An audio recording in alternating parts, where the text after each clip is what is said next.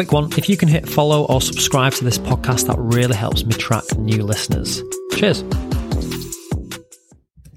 This week on the podcast, I welcome Vedat Mizrahi, who is the CFO and CIO of Mintus, which is an alternative investment platform that focuses on fine art.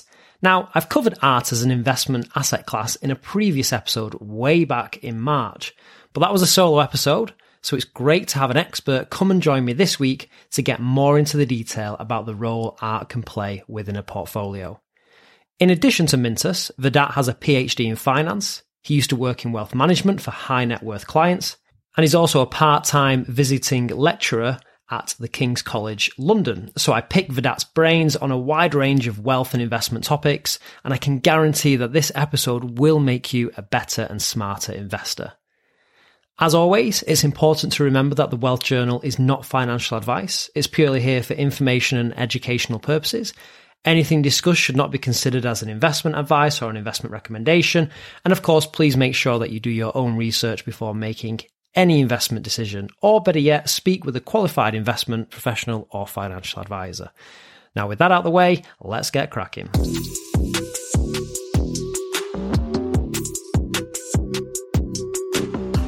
So, Vedat, welcome to the Wealth Journal podcast. It's great to have you. Thank you. It's it's great to be here. no worries, no worries. So first of all, I'd just like to start with a bit of an introduction into into you uh, into who you are, a bit around your maybe your background, sort of your experiences, and eventually what led you to start working for Mintus. Yeah, sure. I started my career in management consultancy at Deloitte uh, when I graduated from my uh, MBA. Uh, I did that for two years, and then uh, with my passion in the investing in the investing world, uh, I looked for jobs uh, on the on the brokerage side, and and then I joined Deutsche Bank as an equity research analyst. I started covering different sectors and emerging markets, and I've learned a lot uh, covering different industries, uh, doing valuation on different uh, different companies.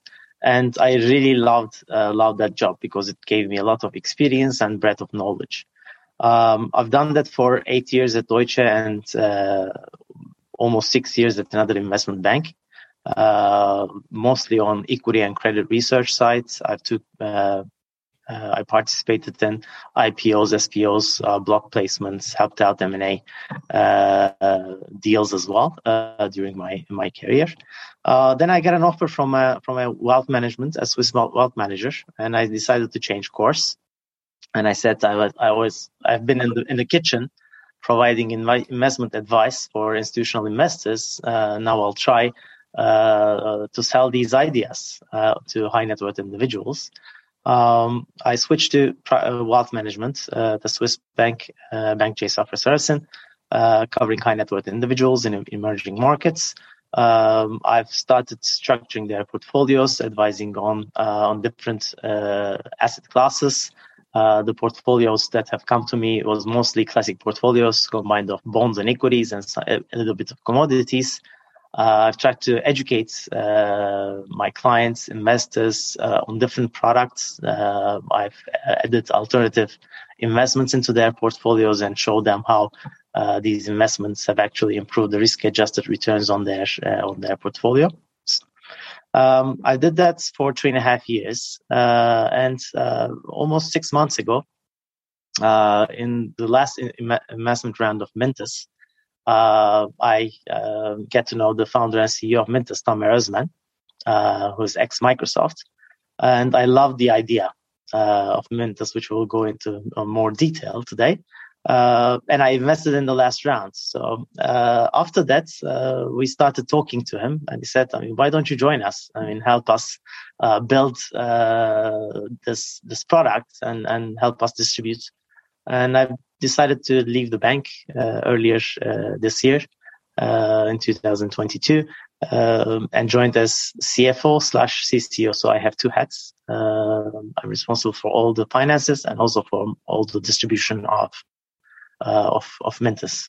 So uh, total, I mean, 16 years in uh, investment banking and wealth management, and recently at a startup was engaged in alternative investments. Amazing, great, impressive career, and I know we'll, we'll come on to Mintus in a second. And as you was talking about your career, then it did it did sort of get me thinking. And it's a question that I've asked quite a few guests on this podcast. And certainly with your experience working with high net worth individuals and as uh, in wealth management, can you sort of give me an idea of what does what does wealth mean to to you? Um, I mean, that's a very uh, uh, hard hard question because it's it's very I mean highly relative. Uh, I mean, for me, uh, wealth uh, includes more than money or your liquid uh, assets. Uh, it includes illiquid assets and uh, assets. I mean that you cannot quantify, like your family, friends, and your network. And um, you may not value them highly today, but over the long term, they'll bring you. I mean, bring you the most success uh, and and happiness, uh, in my opinion. In terms of, I mean, uh, putting in numbers for some clients, I mean, they think they are wealthy if they have a million. I've, I've, come across, I mean, investors who are not happy with, with, with 10 million. I mean, it's just like the, the the human nature, I guess. I mean, people always want uh, want more and to acquire more. Uh, uh, but I've also witnessed that. I mean, the liquid wealth and happiness are not correlated. And I think we'll, we're going to talk about correlation as well uh, in this episode. Yeah. Oh, that's interesting. Thank, thanks for sharing. So, Mintus, who are Mintus? Tell us a little bit more about Mintus. Uh, Mintus was established two years ago uh, by uh, Tamer Özmen. Uh, he's the founder and CEO uh, of the company. Uh, he was leading uh, Microsoft's Advanced Technologies division and he left to set up uh, Mintus. Uh, I mean, he was uh, very much interested in the blockchain and distributed ledger technology and the fractionalization of assets. And uh, he initially uh, taught that, uh, about, I mean, different asset classes and which could be fractionalized. And there were already platforms that fractionalized real estate uh, VCs, private equity funds, and there are a few on the on the art space. And um, and I mean, given that art uh, is is a very large market, which hasn't been disrupted, according to some reports, for 412 years. I don't know where that number comes from, uh, but I mean, uh, according to a UBS report that I've read, uh, it's it's not been disrupted. Disrupted in the sense that I mean, the asset class has been changing hands only between the super uh, super rich. Uh, there are a few intermediaries in the system. It's not, I mean, as competitive as investment banks or brokerage firms. There are still incredible amount of transaction transaction fees. So the asset that you buy, a painting uh, you buy from an auction, is valued 25% lower the next day. The reason being the buyer pays uh, 20 25% premium on the hammer hammer price. So huge fees uh, that haven't been uh, disrupted. So um, in order to uh, fractionalize art, obviously you need to be able to access access that art. So uh, with Mintus, uh, we uh, signed consignment agreements uh, with uh, very large contemporary art collectors and consignment agreements mean that we first raise funds to buy an artwork uh, from them.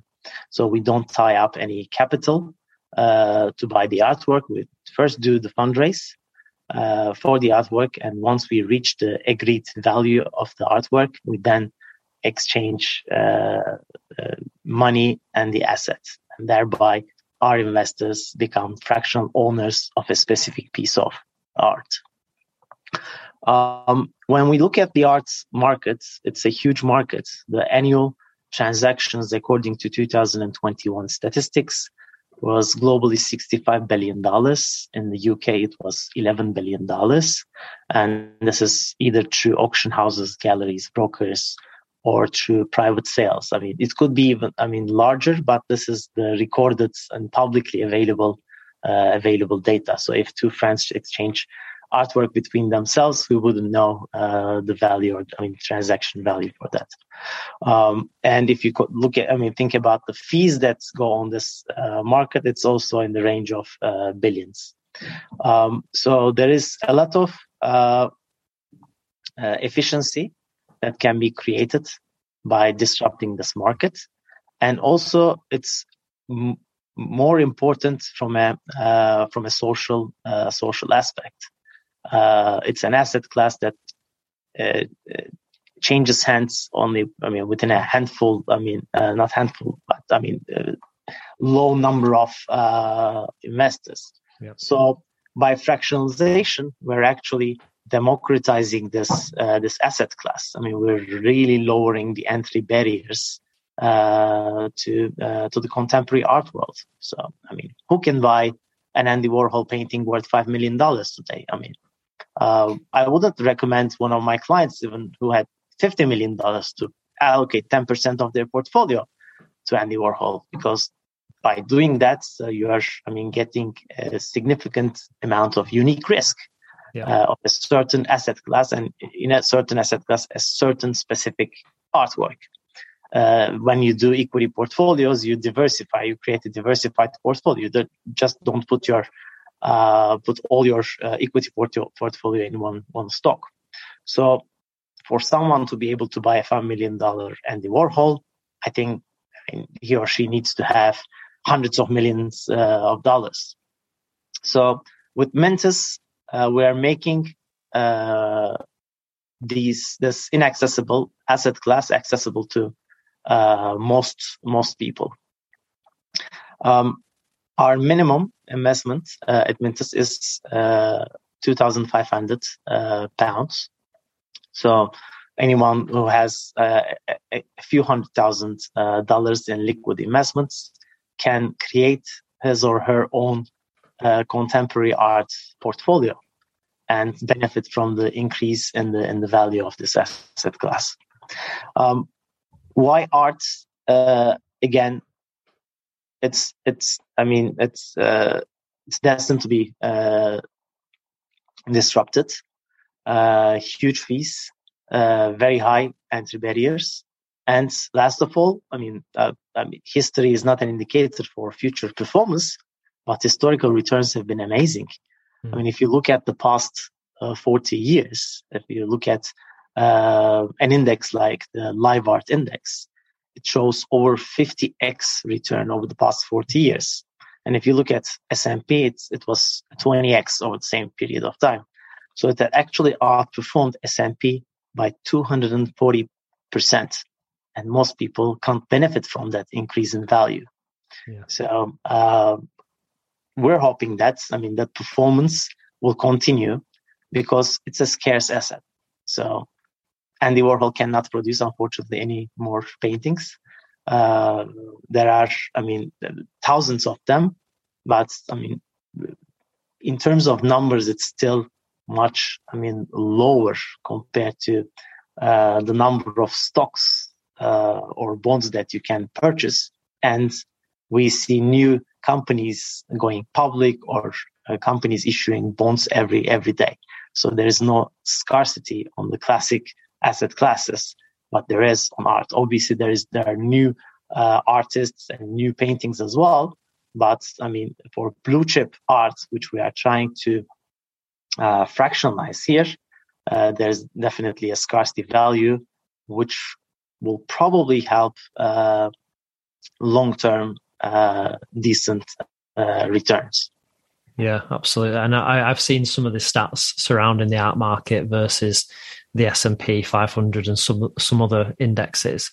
I guess the beauty, like you said, is that the more accessible that market comes, you'd hope to see that trend, you know, continue. Although you can never know what's going to happen in the future.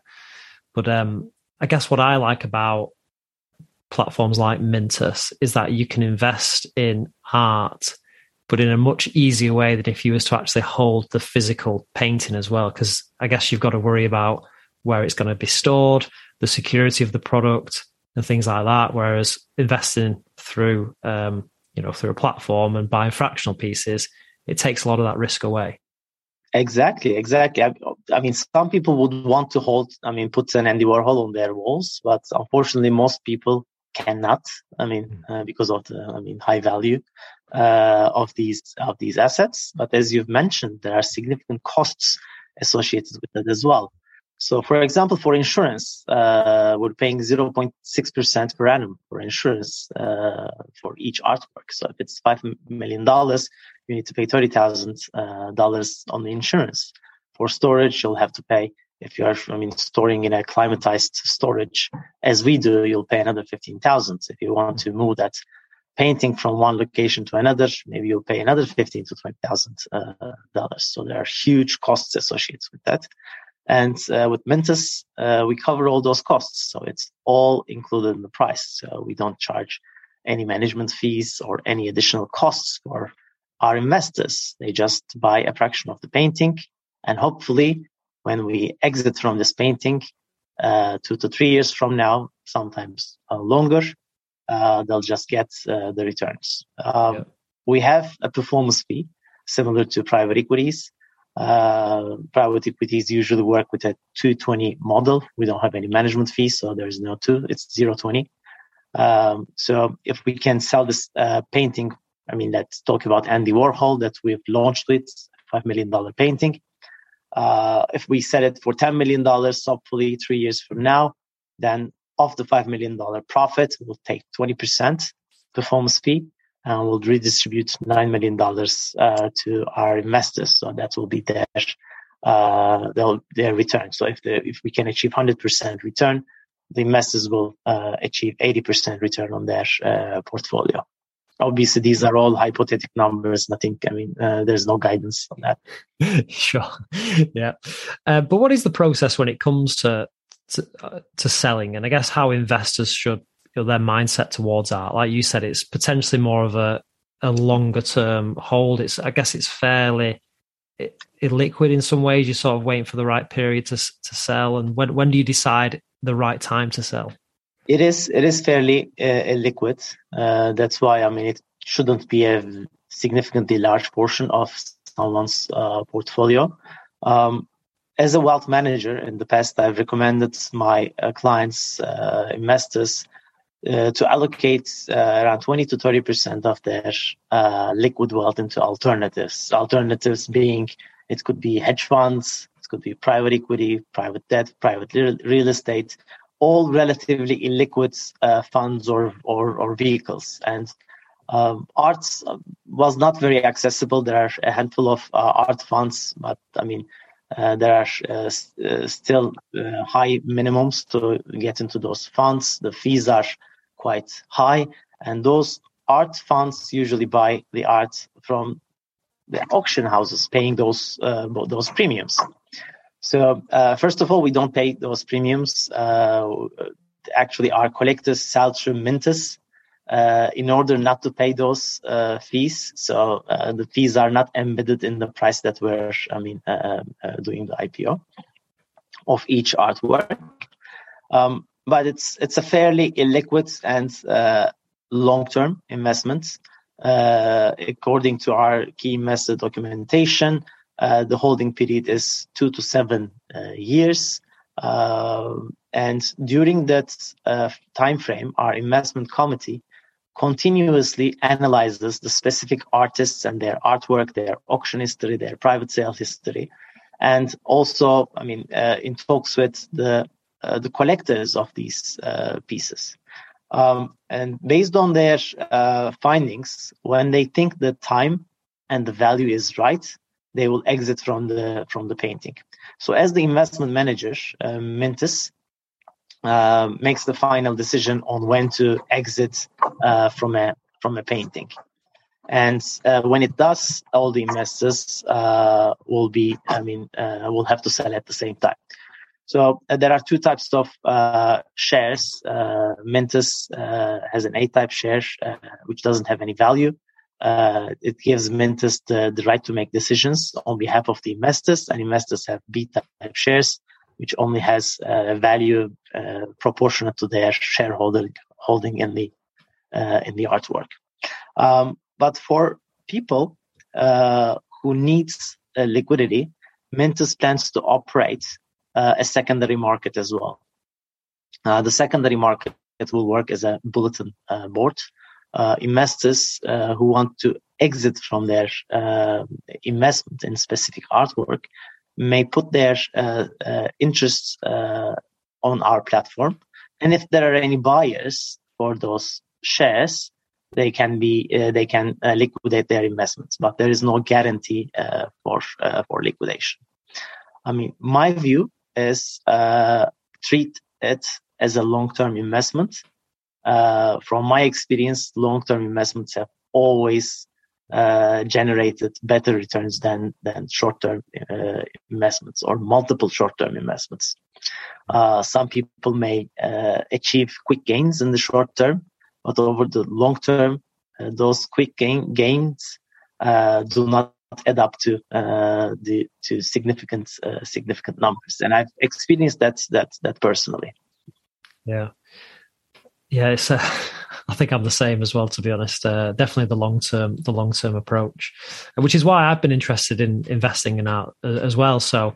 I know the listeners will know that I've previously invested in um, in art through a, competitor platform, uh, Masterworks. But I was going to ask you sort of what makes Mintus uh, unique to its competitors. I know we don't have to go into too much detail to, towards your competitors, but I think for me, I was actually quite excited to see that there's a firm based in the UK offering this. Obviously, Masterworks are, are based in the in the US, so it's great that there's a there's an organisation now set up in the in the UK offering this service. Um, Masterworks is a is a great co- company. Uh, they are pioneers uh, in this in this market. Uh, they are mostly focused on the US. They are SEC regulated. Uh, we're in the UK. We're FCA regulated, uh, and uh, we plan to, I mean, market it globally in a short period of period of time.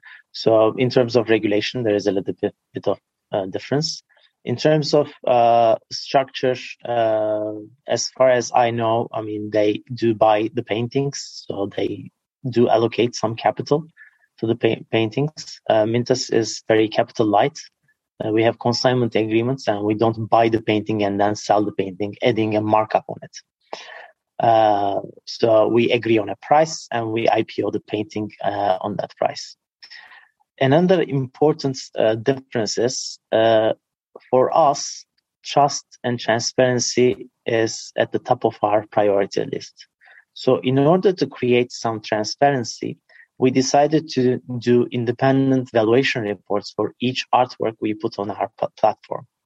So we use a global uh, firm uh, who does uh, artwork appraisal, and they also authenticate uh, the art. I mean, they, I mean, uh, write a, uh, mean, report that shows that this artwork is authentic.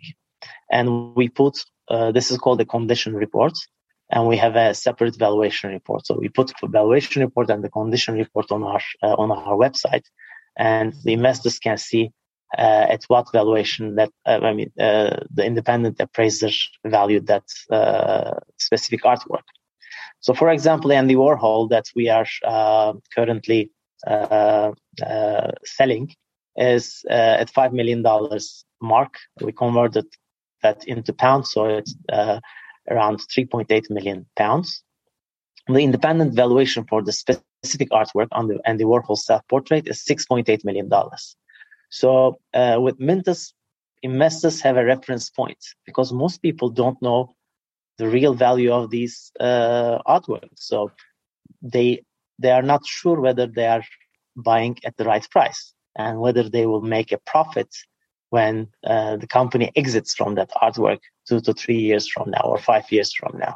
So uh, by selling at a discount to the independent valuation, we are creating that buffer, uh, some form of uh, return, hoping that it won't go below that independent valuation. It could happen, uh, but at least there is a reference point. That's that's also uh, that's also quite uh, important.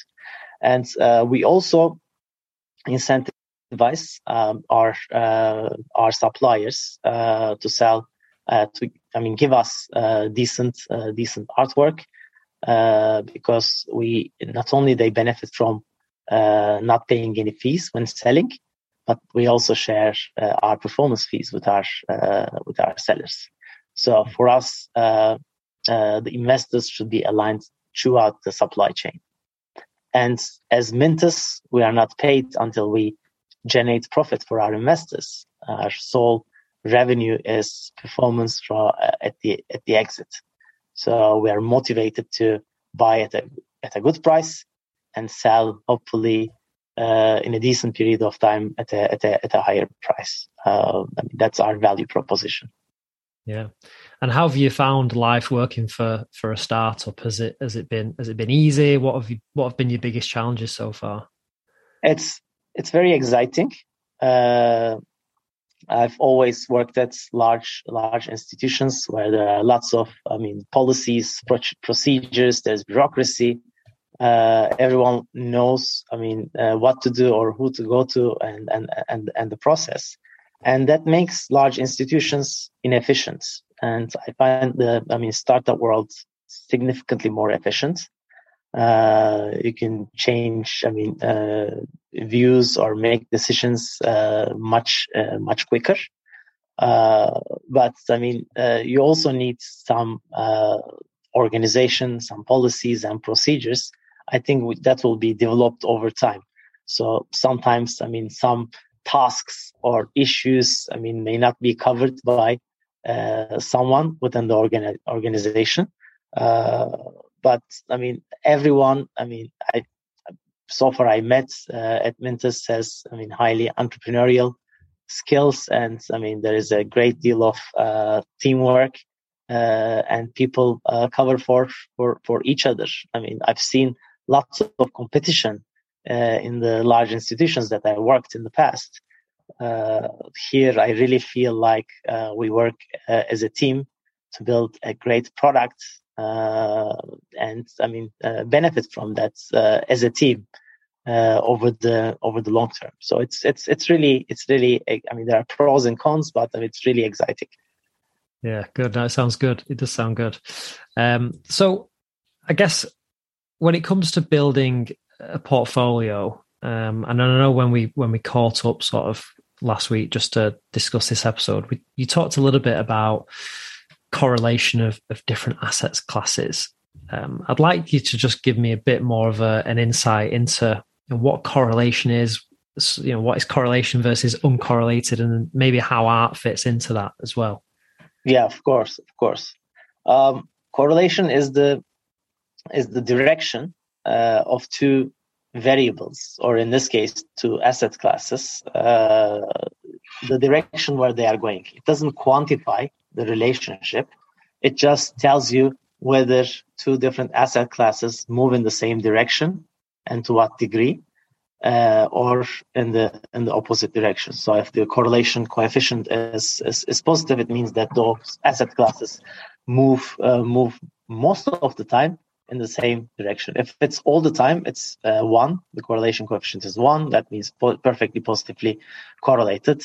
If it's uh, 0.5, uh, I can't say it's 50% of the time, but it shows that it's that uh, they are not always moving in the same direction.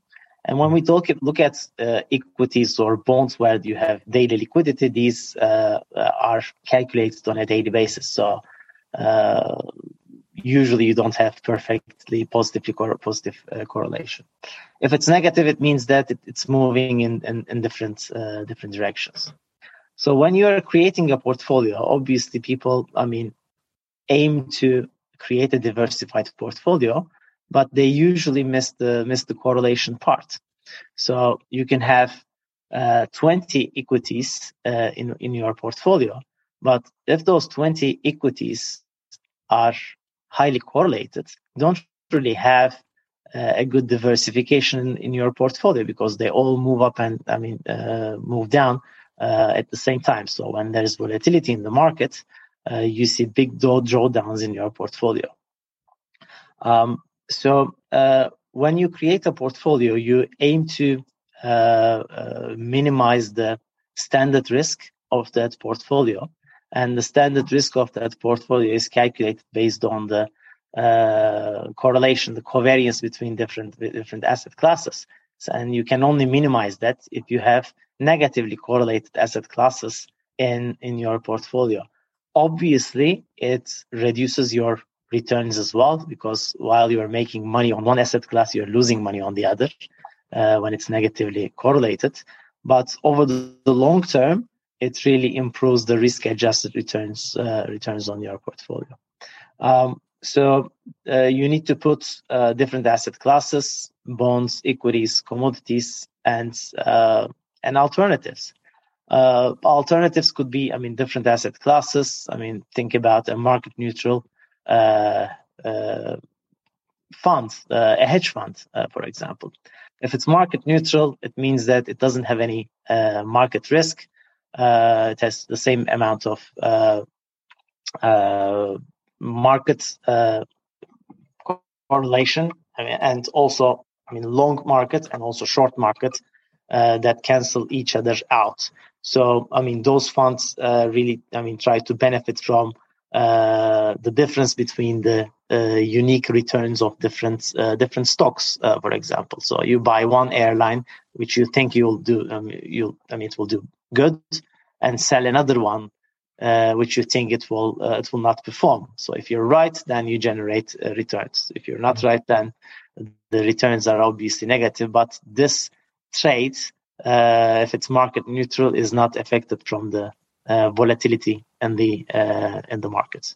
Um, so uncorrelated asset classes like hedge funds, um, sometimes real estate, private debt uh, and art uh, usually improves the risk-adjusted returns uh, on a on a on a portfolio.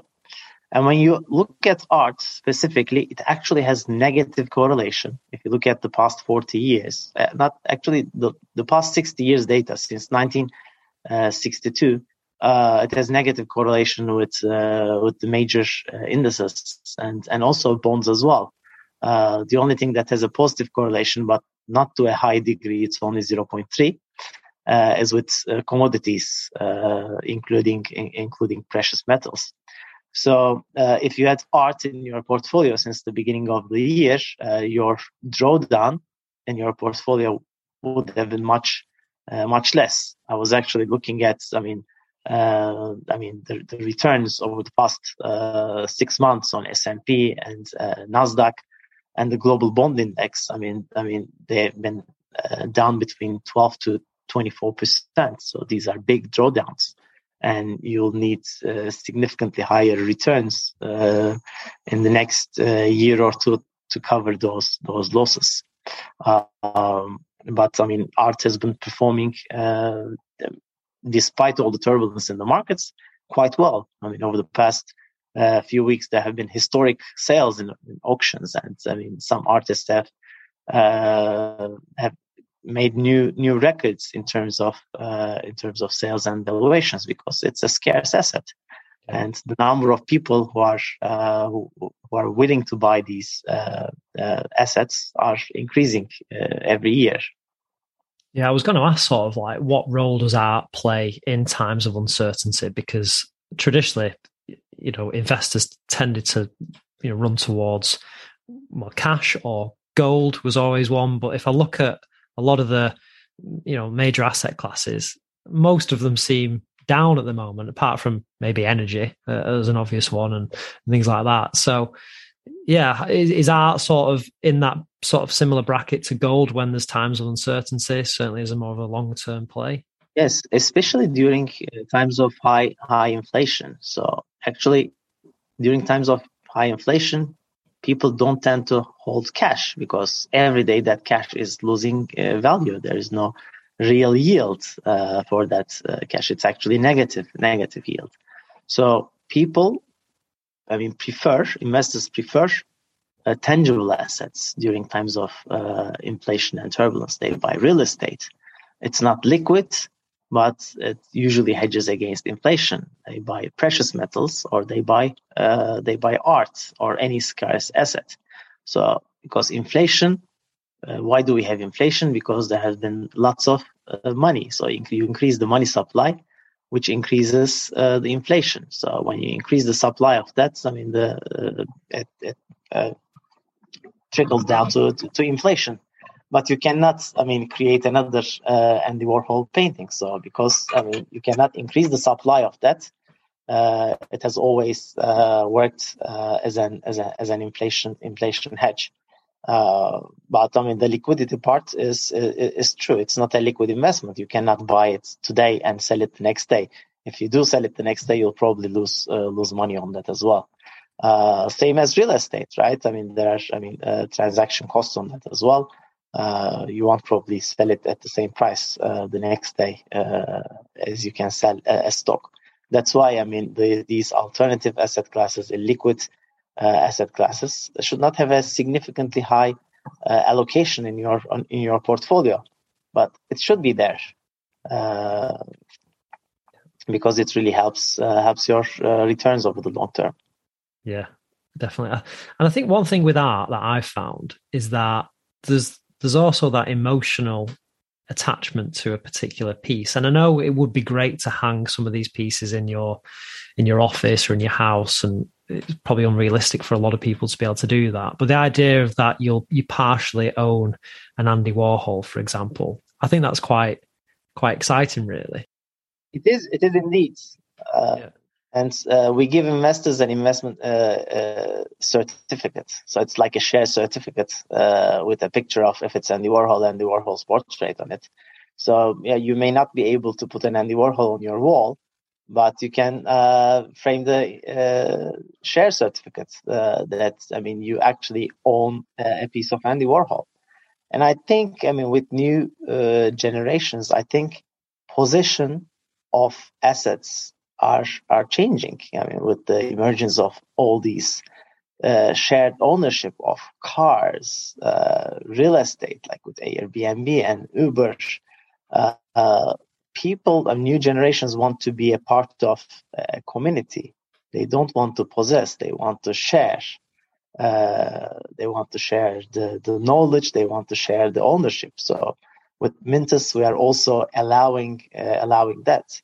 You can be a part of uh, a community who, who owns uh, Andy Warhol's self portrait. Yeah, yeah, it's cool. It's cool. And for people then that are listening to this and thinking, I want to learn more about Mintus, um, what you know, where would you recommend they they go? Um, uh, we have a, a, fully fledged platform. It's www.mintus.com. Uh, you can see I'm still old fashioned. I mean, uh, putting www in the in the beginning. uh, so on the platform, uh, investors uh, need to uh, first register on the platform. Uh, we are an FCA regulated uh, firm. Uh, first, every investor needs to be classified, so they need to complete an appropriateness test. Uh, they need to be either classified as a high net worth or as sophisticated investors who had some experience in alternative investments.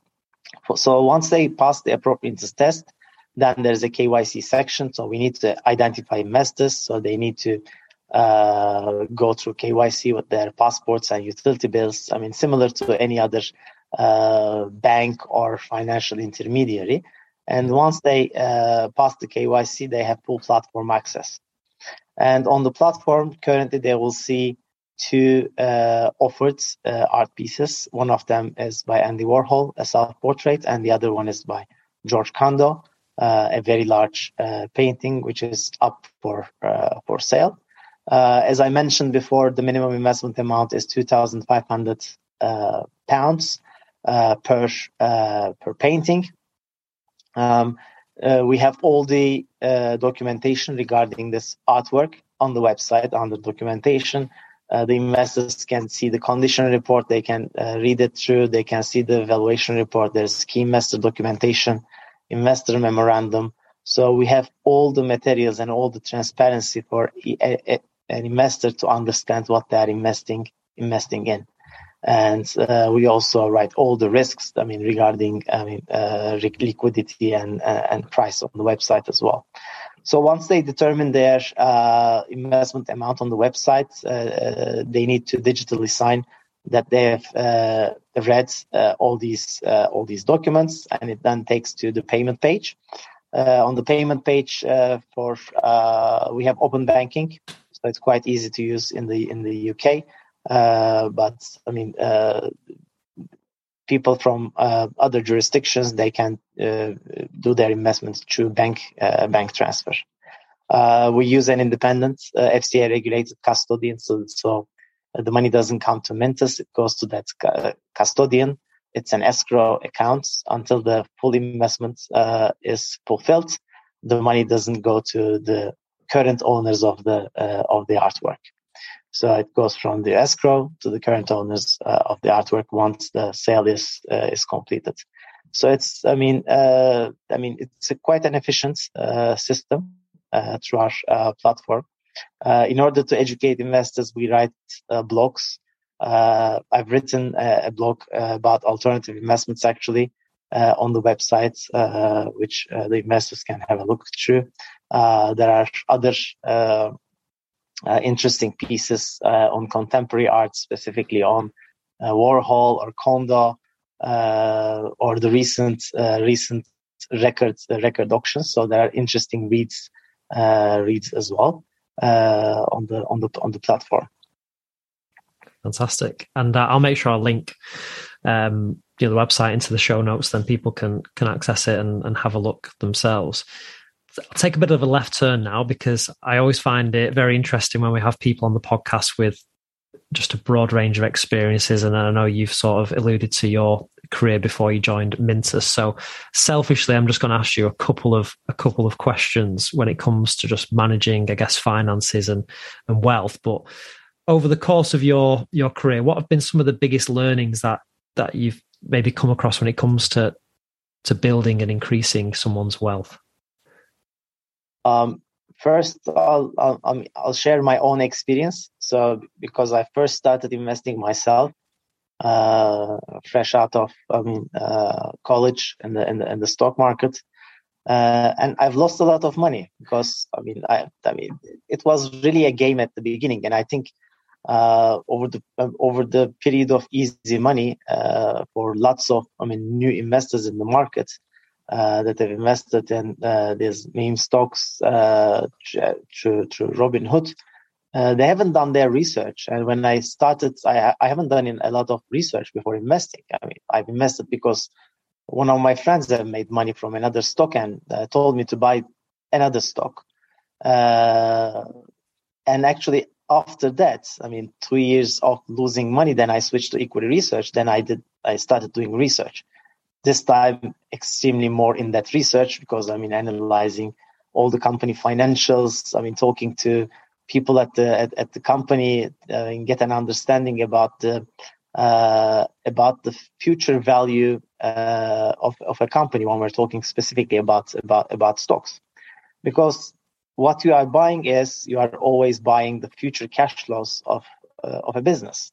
So what it did in the past may not, I mean, uh, may may not be an indicator of what that company will do in the uh, in, in, the future. So you really need need to do a lot of research and understand that company before uh, investing into that uh, into that company. Uh, so that's the first thing that I've I've learned uh, and uh, I mean I've experienced by by losing a lot of a lot of money. Um, the second thing is it's investing has to be always long term I mean, uh, when you are in the game, uh, and I hate to call it a, a game, uh, investing. Most people, I mean, uh, think of it as a as a game, especially when make then when they make quick gains uh, in the in, in the short term, and then people think that this is sustainable, and they think that they're uh, market wizards and geniuses, but in fact they were just just lucky. I mean, it's as if you're going into a casino and you had the uh, I mean uh, the right number on roulette on the first time, but you end up losing all your money at the end of the uh, at the end of the day. So that's what happens to most uh, most people.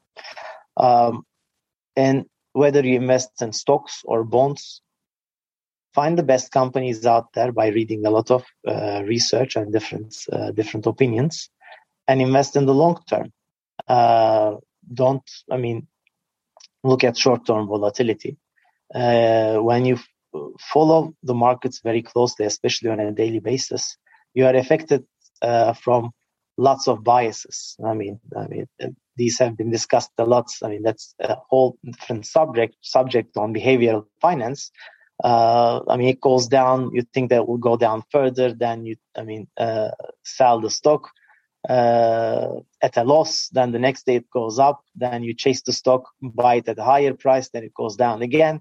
So it becomes a, a spiral. You just buy, uh, uh, invest in a company uh, for the long term, and just monitor the company's performance, whether it's meeting the expectations. You only sell when the outlook on that company has uh, has actually changed, or you're convinced that it's changed. Um, I mean, I've written lots of research reports uh, reports about fair fair market value of a uh, of a company.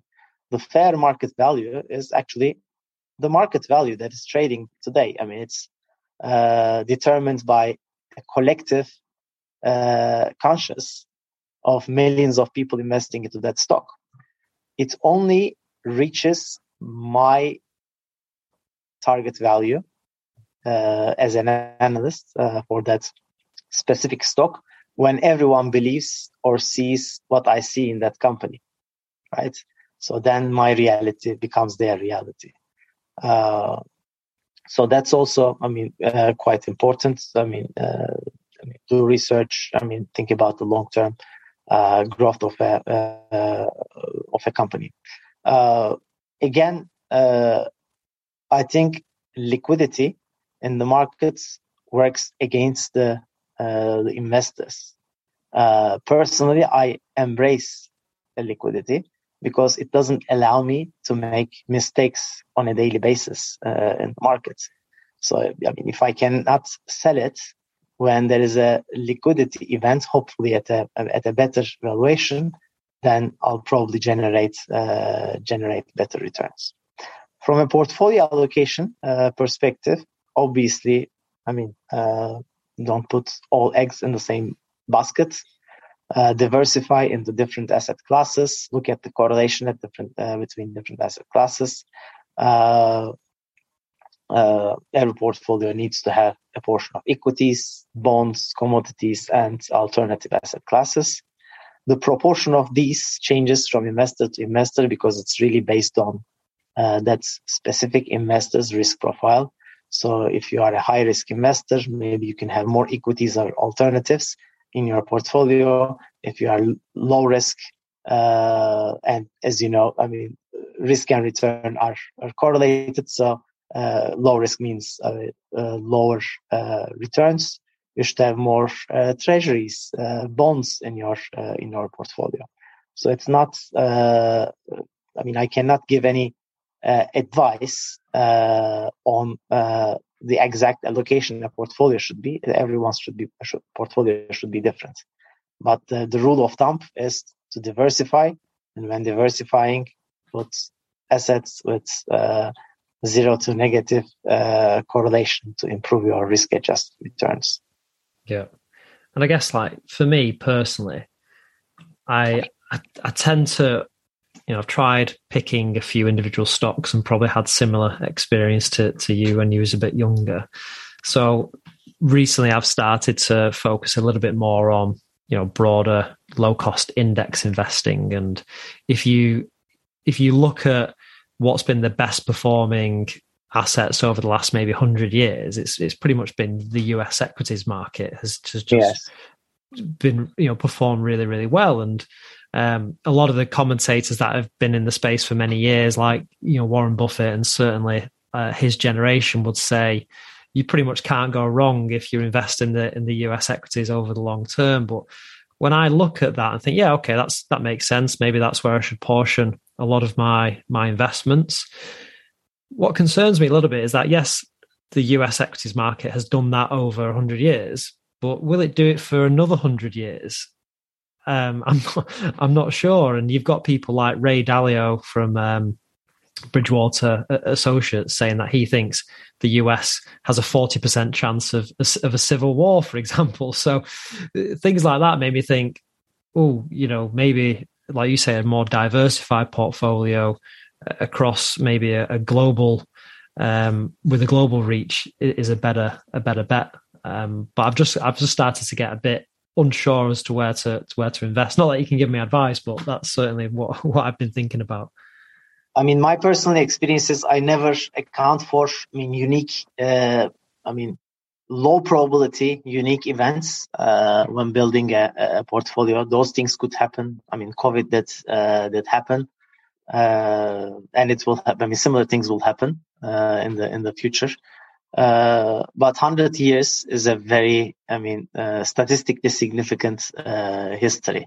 So we can it may not be at the at the same rate, uh, but we can assume that over the long term, uh, the asset prices will uh, will increase.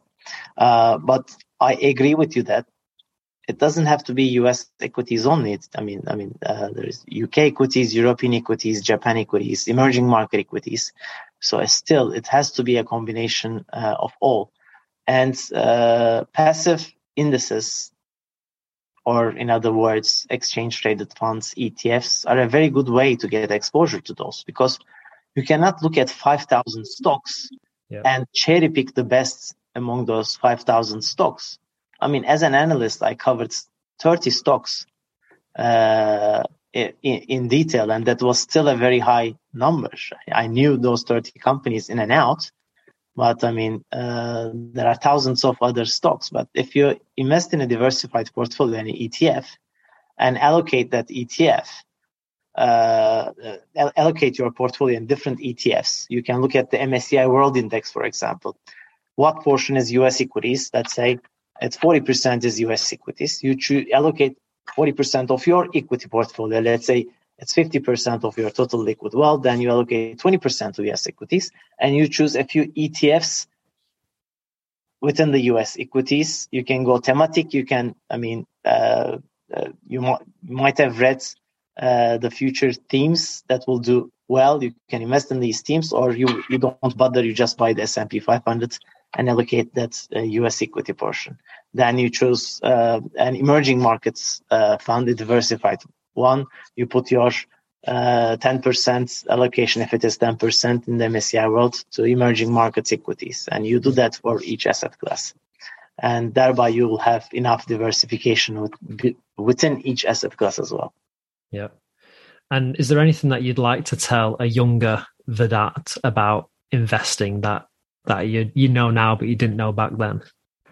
Um, again, it will be the same I mean, subject. I mean, I've invested in Tesla uh, very early on, and I just, I mean, sold it with a thirty percent of profit. I mean, looking back, I mean, I I would have made incredible, I mean, built incredible wealth over time if I had hold on to it. Uh, uh, and this was like five years ago. I mean, when I first invested in, uh, in Tesla. So you say saying don't uh, don't sell? Would you say don't sell? I mean, it, again, uh, as I mentioned before, if you don't think the outlook for that company uh, has changed. I mean, just I mean, uh, hold on to it. And uh, I so far I've generated the most wealth from illiquid investments. I I mean started investing in startups uh, four years ago. Uh, I actually I, I was I became first an investor in Mintus and then become uh, a part of uh, Mintus uh, my best returns have been uh, through startups. And now, I mean, today, uh, you can invest, I mean, uh, in startups on a fractionalized manner as well. I mean, there are, I mean, alternative asset classes are becoming more and more accessible to uh, to masses. So,